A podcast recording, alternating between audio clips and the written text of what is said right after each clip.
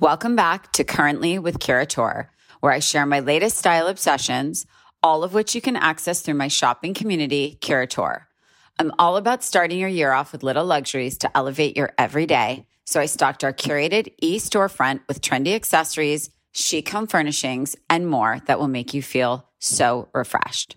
As always, everything has my stamp of approval and is available for a very exclusive price.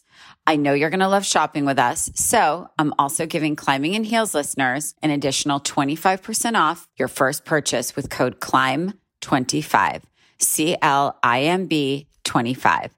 So what are you waiting for? Head to curateur.com. That's C U R A T E U R.com and get started today.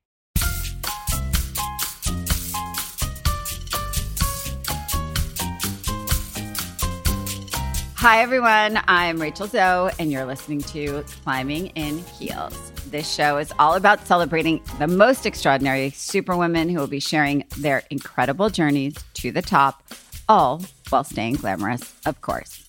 Today, we're switching things up a bit.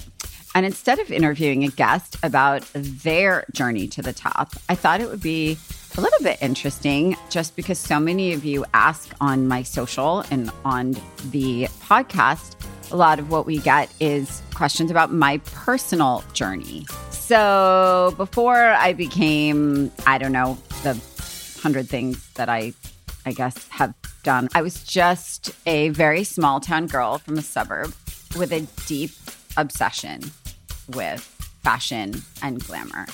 But through insanely hard work and lots of ups and downs, I became the person I always thought or could dream that I could be. So here's a little bit of my story because I think it might, it's a very long story. So it might take a few episodes to talk about my road and my producer. And, you know, it's funny because she calls herself my producer, but she's really like my sister, not by blood. Anyway, so I'm going to introduce the one, the only, Mary Elizabeth.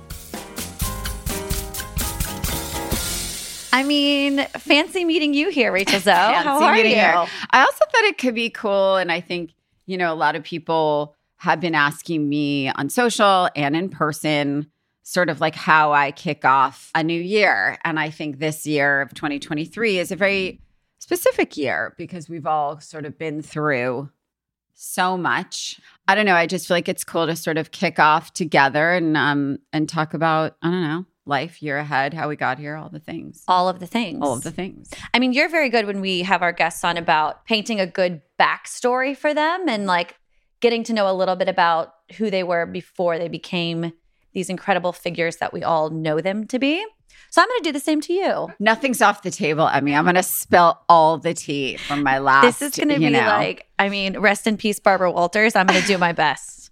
Here we go. So my first question to you is: When you were a young girl mm-hmm. growing up mm-hmm. in Jersey, mm-hmm. Short Hills, New Jersey. Yep. What was your dream? I was definitely a very wide-eyed kid. I was a very wide-eyed kid. I was. It's funny. I I look at my kids and I they have so much sort of like confidence and candor and spontaneity and silliness and they're very comfortable with people. And I think when I think about myself, I I kind of have these memories of me being this very insecure child, kind of shy, not so sure of myself. And then when I actually like look at pictures and think about like events and sort of certain things. I was like this very outgoing, silly kid. And I look at my kids and I just like very much remember like my dad, my mom and dad's like parties and stuff. And I would always be last one standing, middle of dance floor. My dad throwing right, like my my dad like throwing me up in the air and like you know, then like pulling me down between his legs and on side to side. And then I remember when I finally got too big for him to do that, it was like a really sad day because I was such a daddy's girl. But you know, I, I think that I was I was I was very loved. And I think that is a gift that I only really recognize and appreciate now. Um, and have since sort of taught my kids that it's not a given to have a very loving family. And um, I can honestly say, with full gratitude, by the way, that there was never a time in my life, even in my adolescent years, when I like, you know, hated my parents and everyone around me, that I didn't feel loved. And I, so I would say that I had a very blessed, very loving childhood with parents that just hugged and kissed me to like the point where I would just be like, no, no more. You were really fortunate. You were one of those kids who could have said, like, I want to be a marine biologist. And No. your parents would have been like, go for it. Yes. But you had this support, meaning your parents were incredibly supportive of whatever you were going to be Yeah. passionate about. It's very it's very funny because when I think about it, the one thing I really remember very clearly, um, being, you know, my kids' ages now, like eight and eleven, or now Kaius is nine, but I very clearly remember being pulled into like spotlight roles a lot, whether it was at camp or in school. And quite frankly, I didn't have the confidence, you know, and I, which is funny because I so clearly remember my dad specifically just being like front and center, cheering me on, like that dad. Right. And when I later, we, we can get to it later, but when I became a stylist, my dad said, You're on the wrong side of the camera. Yeah. And my dad always said that. And he, but I didn't, I wasn't like my kids now where they just get up on stage in front of a room of 200 people and don't even think about it. I was not like that. I was nervous. Crowds definitely scared me getting up in front of people. But I dreamed, honestly, I, I really do remember always wanting beautiful things. Yeah. And that is literally like, as young as I can remember being this wide eyed girl going to New York City, my parents taking us to Rockefeller Center, walking around looking at all the beautiful windows.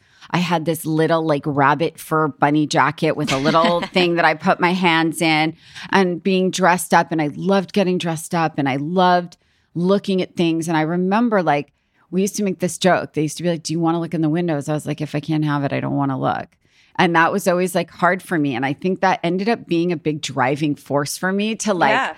want things in life. And um, yeah, so I think fashion wasn't a, a career that I knew could be. So I really did. I, I I remember just wanting to be with people, and I knew at a very young age that I wasn't going to work a desk job.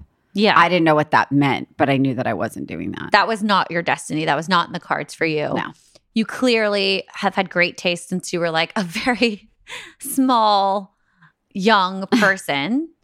but who would you say was the first person? And I wouldn't even, I would say to think outside of like family or Yeah. friends, but Yeah. who was the first third party Mhm. person in your life to say to you, you have an eye, Mhm. you have a talent Mhm. for fashion, for styling, for putting together looks for editorial, whatever it was were you doing? Who was the first person that kind of made you go, "Oh, wait, I'm I I have some confidence in this now because I I I appreciate that person telling me I have what it takes or I have a gift." Well, one thing I very clearly remember was my mom's best friend who has since passed from ovarian cancer, but she had boys and she was a tough mom, right? And people were a little scared of her.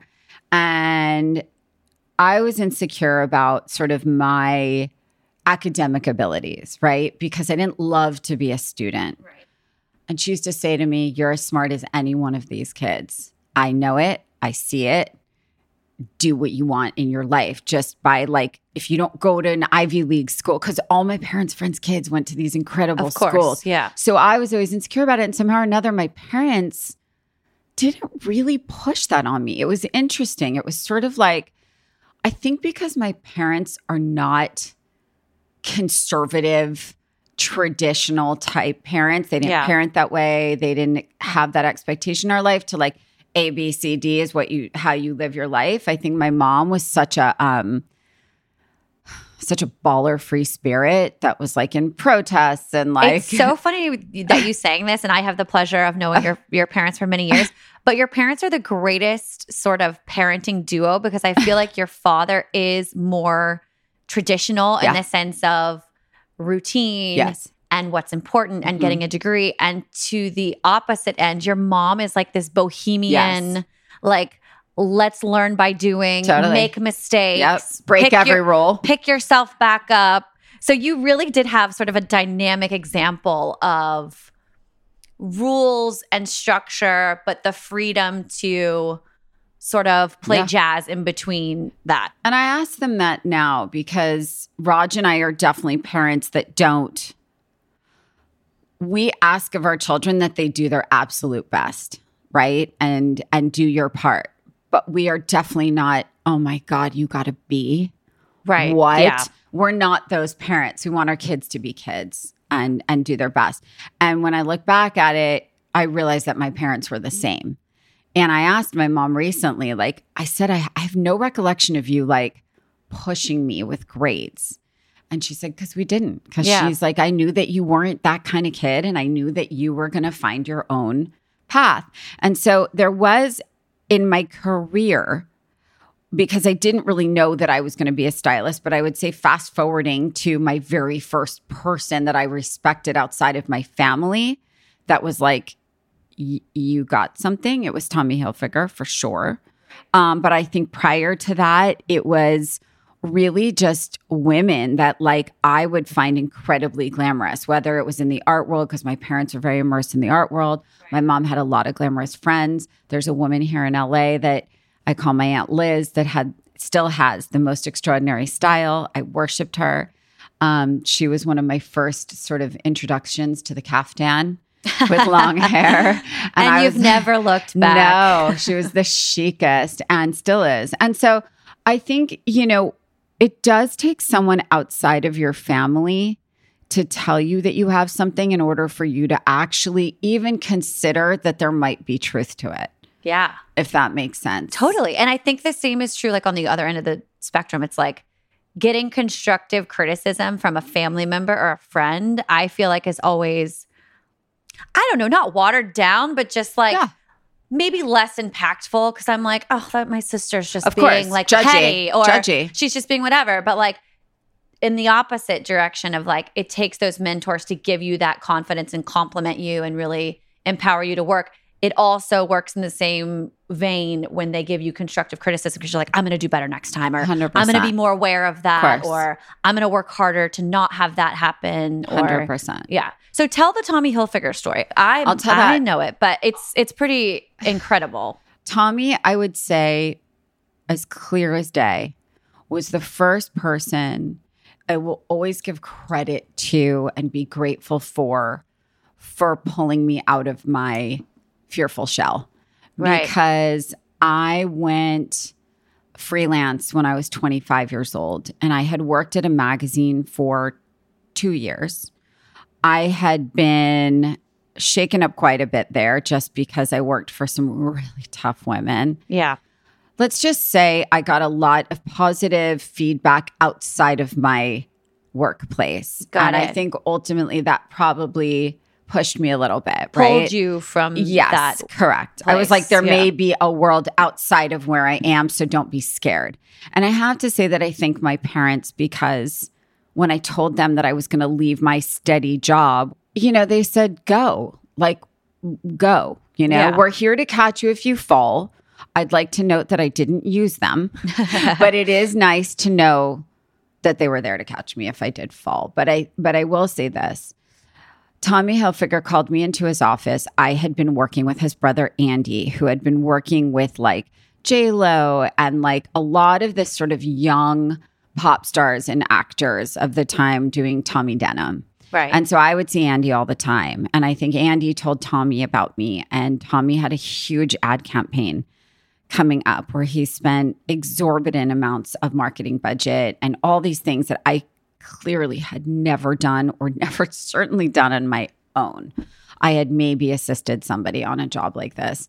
And he called me into his office and I walked in. I was terrified as 25. And I, he said, So I have this ad campaign coming up. We're going to recreate the White House in California. We're also going to do the first week in Austin, Texas with these like eight young actors. And at the time, it was like the biggest actors. It was like Elijah Wood, Elijah Wood. Elijah Wood, uh, Kidada Jones. It was um, Josh Hartnett. Oh it was Jordana Brewster. Swoon. It was oh yeah, Swoon is right, and um, all these incredible kids. And he said, You're going to lead it. And it's a two week job. And the first week's in Austin, and the second week is in LA. We're going to reconstruct the White House in Griffith Park by the Oh, observatory. my God. And there's going to be about 20 supermodels, male and female.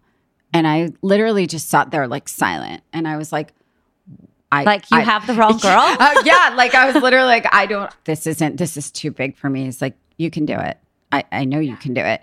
And I don't know why he thought I could do it. I don't know why he took that bet on me. I don't know, but I went. I was terrified. I probably had four panic attacks over the course of two weeks. Um, but I did it. And it was, and I came home and I just remember feeling like I literally had been born again. It was sort of like, okay, I cannot actually believe I did that. You know, they and were it- happy with my yeah, work. like, and, and, yeah. and the images were just Who insane. shot- do you remember who the photographer was? Who Yeah, the it? director was a man called Peter Arnell. okay. Um, he directed. He was one of the biggest directors of the time, and um, it was terrifying. It was literally terrifying.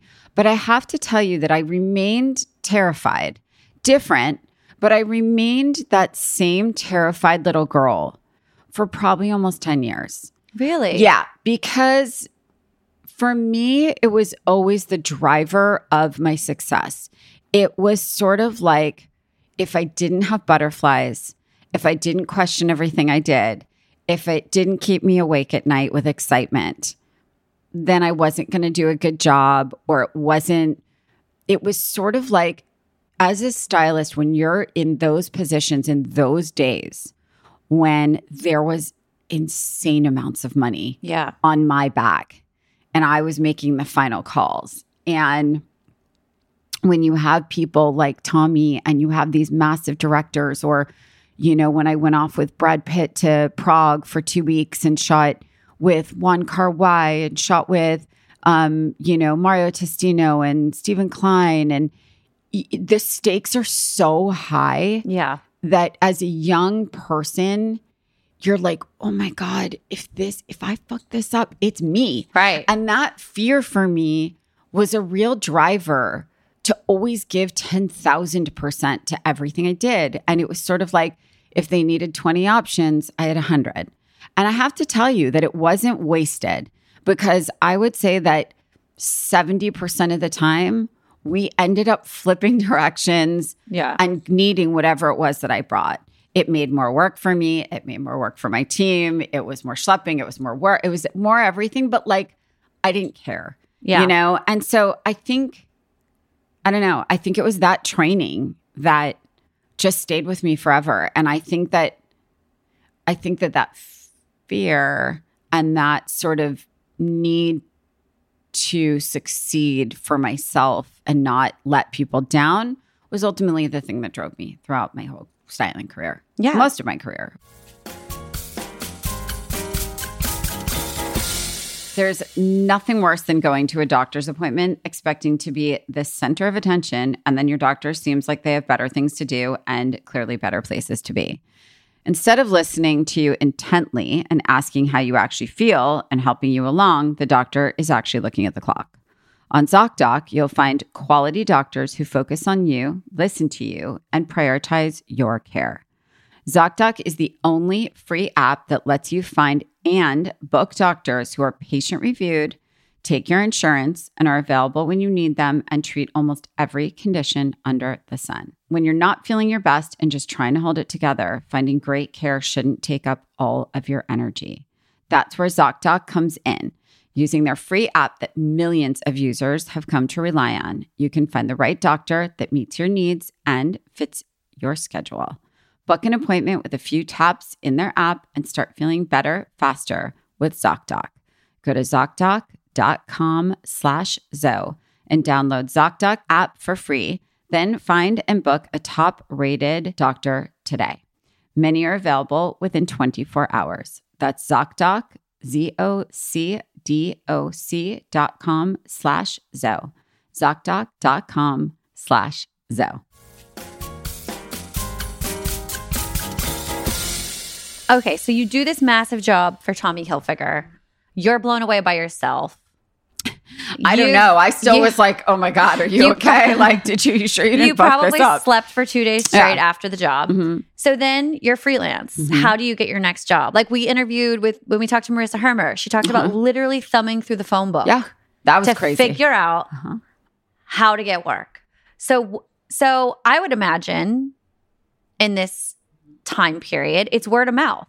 You've crushed it, was. for Tommy's campaign, and then maybe your phone rings a week later because someone has another job for you. Yeah. Or how did that work? How Um, did you how did you build your client base as a 25 year old in New Uh, York City? It was word of mouth. And at the time, I was working primarily in music with pop stars. And what would happen in those days Did that come from the fashion magazine, you think? Or were you, just knew enough people in the music industry? So I had done um part of it was Tommy because there was a big connection in there. There was Right. sort of like like he was close with Tommy Mottola. I was working with some of the artists. Tommy was the chairman of Sony, I believe, at Yes. the time.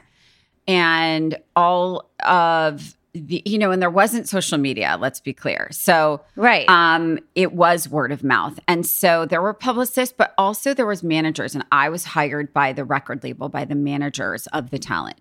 So what happened was I did a freelance job with one of my mentors at my old job. Her name is Haley Hill. And um, she took me in to help her on this job with Britney Spears.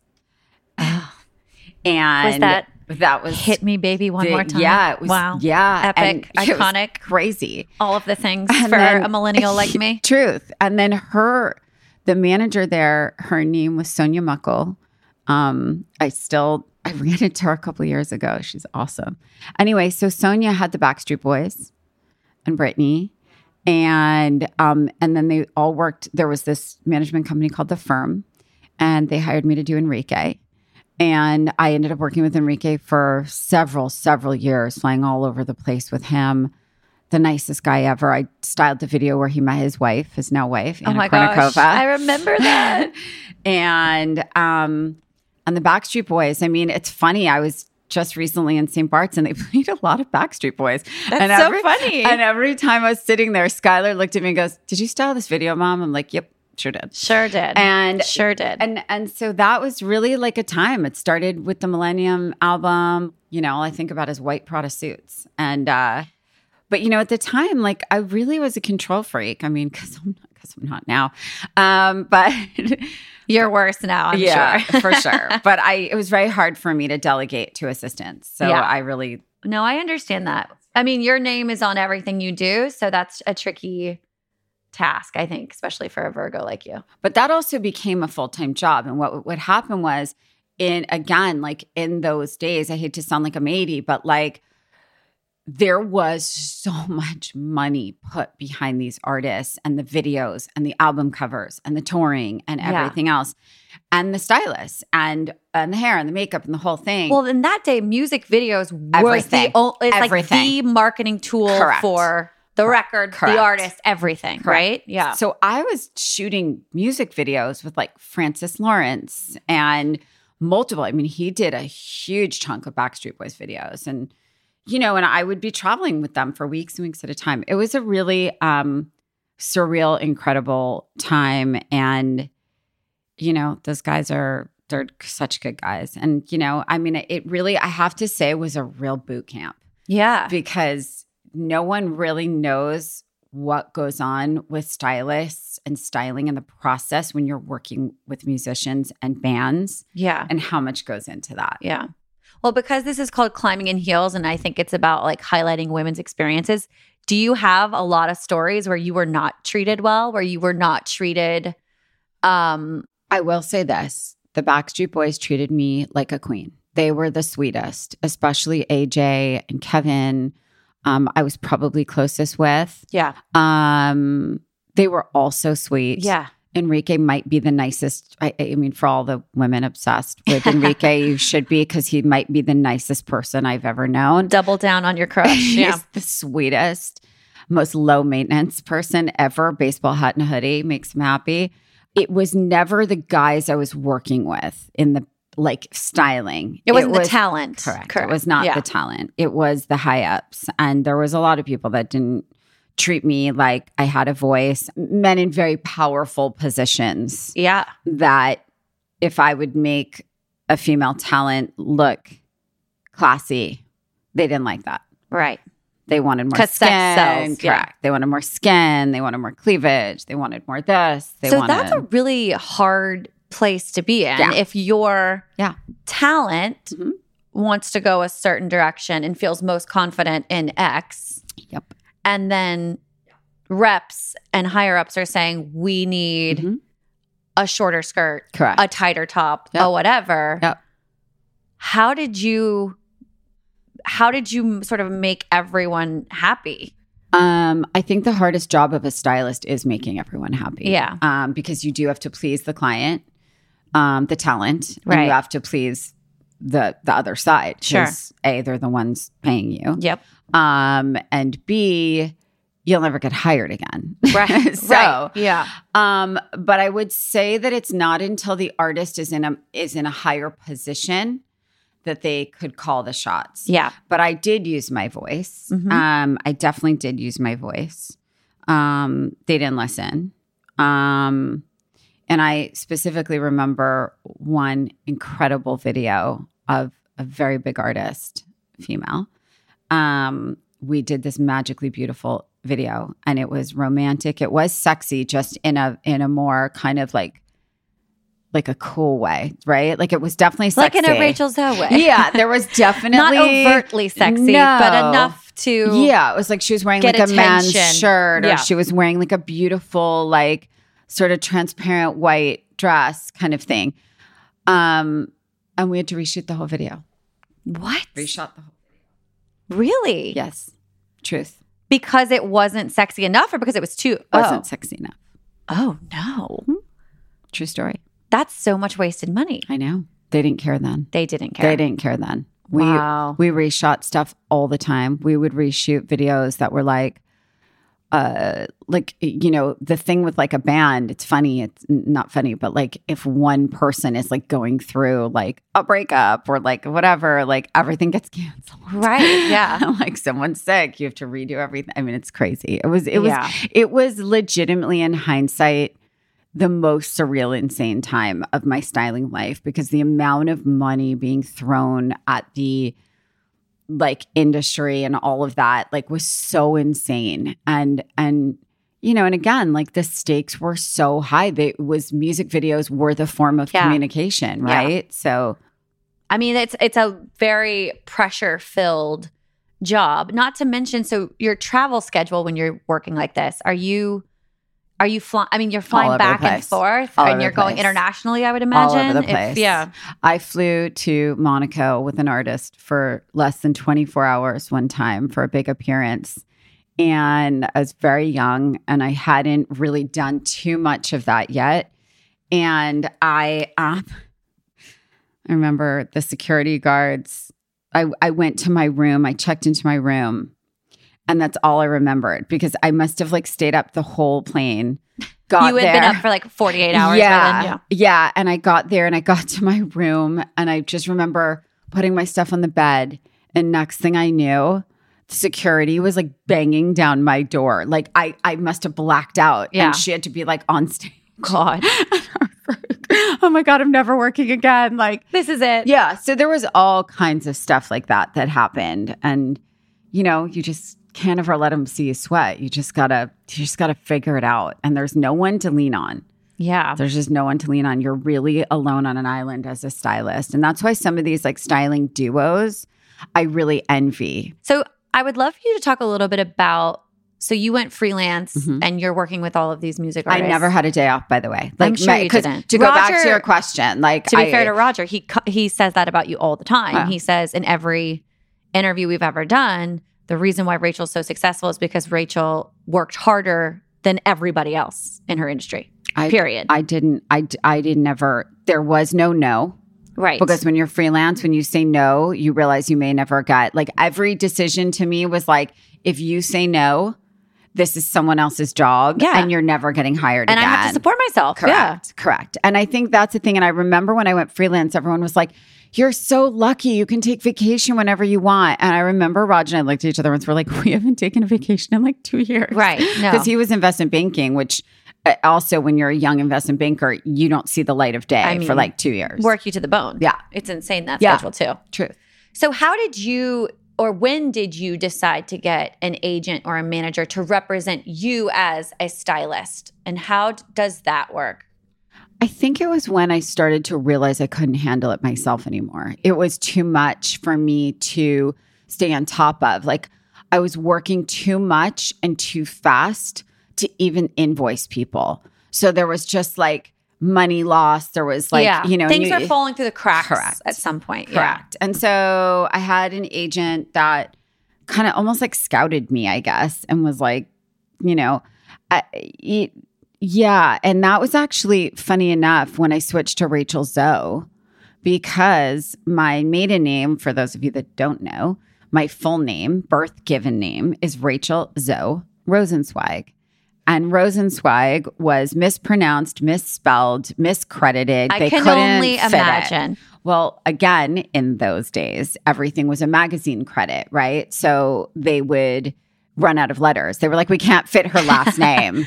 Um, it was too long of a name. So my first agent was literally like, let's just use We your middle name. name, Let's yeah. just use your middle name because it's short. Yep. It's yours. it's not a made up name. And you're getting married. Like I was engaged to Rodger. So it was sort of like I knew that Rosenzweig was gone no matter what, right? Yeah. because even if I didn't get married, I would have dropped it because it really just was the bane of my existence. No offense, dad, grandpa. You rest in peace, grandpa. Yes. But no. But no, I get that. So you get an agent, they tell you to change your name. Mhm. And then were you able to maintain the clients you had without the agent and take on new clients? Or was it like this whole now merger of this manager or slash agent was going to help you with the clients that were coming along with you? I'll be honest with you. I don't.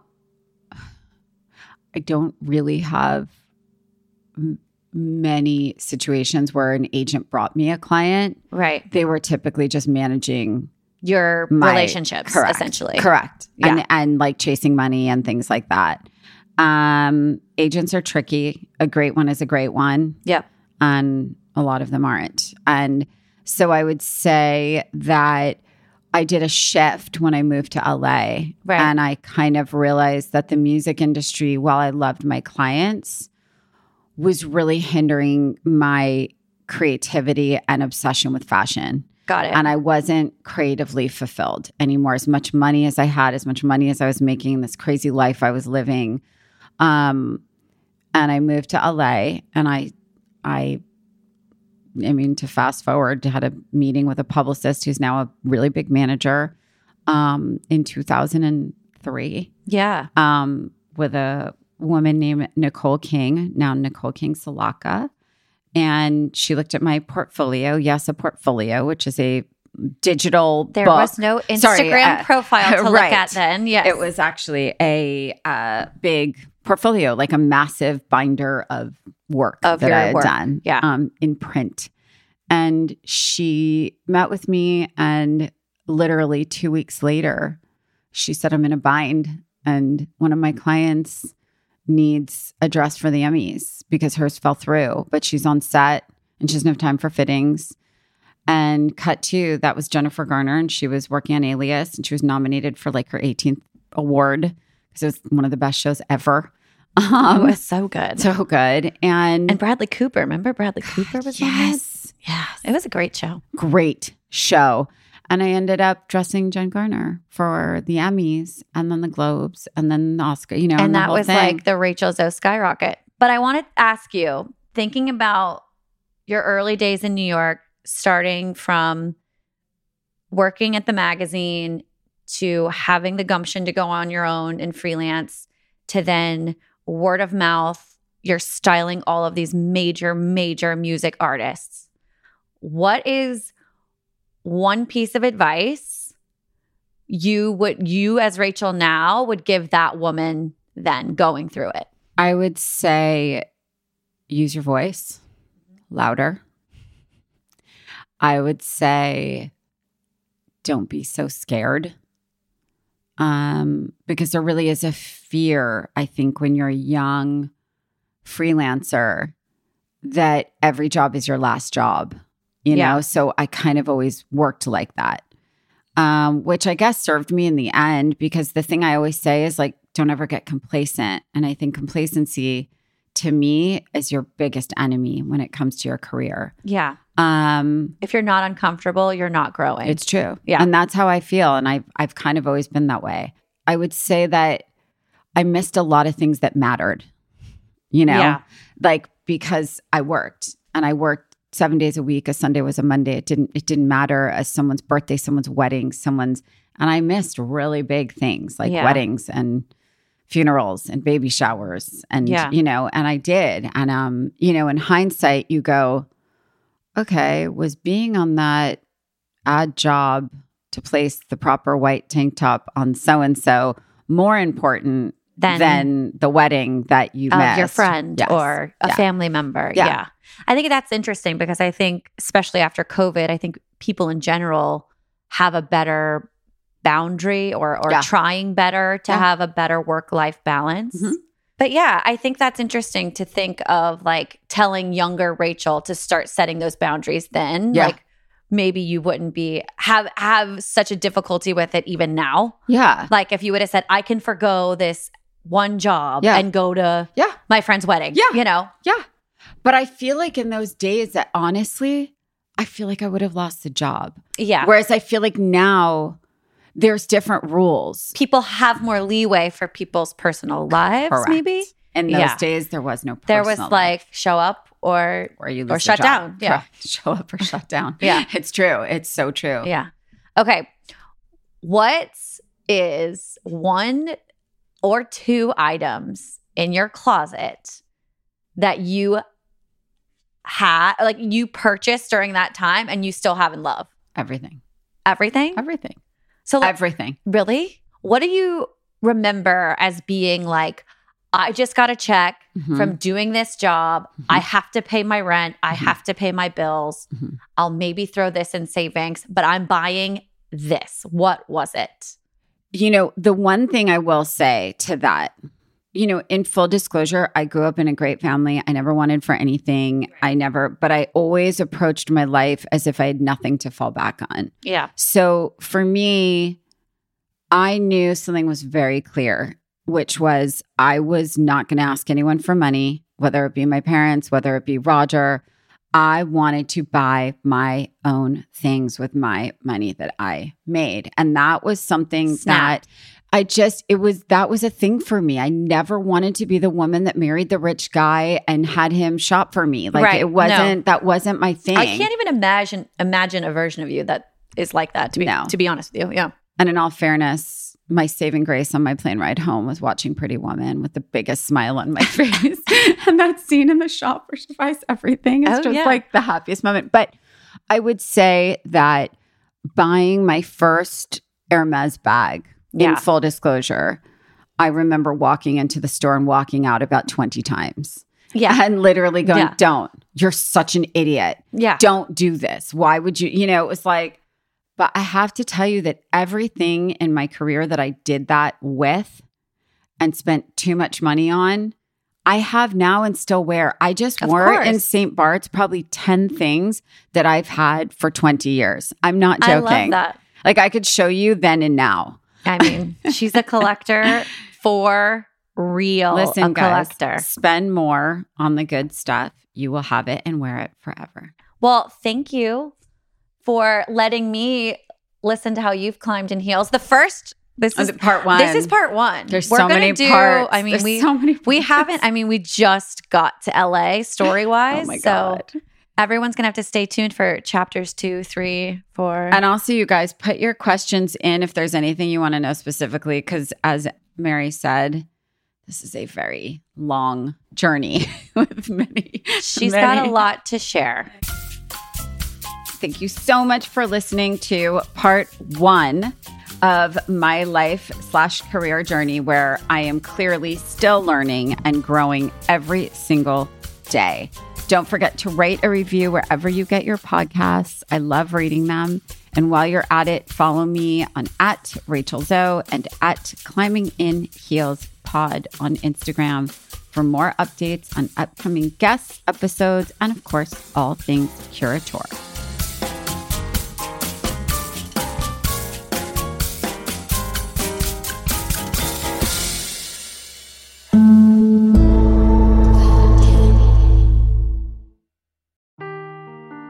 Seeking the truth never gets old. Introducing June's Journey, the free to play mobile game that will immerse you in a thrilling murder mystery.